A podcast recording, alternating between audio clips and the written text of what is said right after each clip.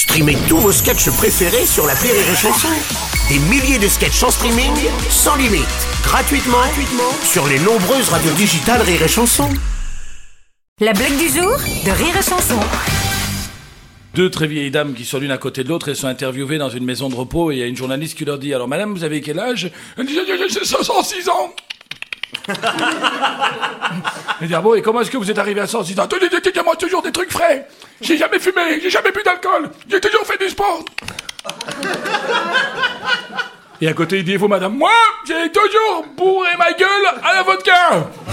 Je fume trois paquets par jour, je baisse tout le temps. Je mange que de la merde.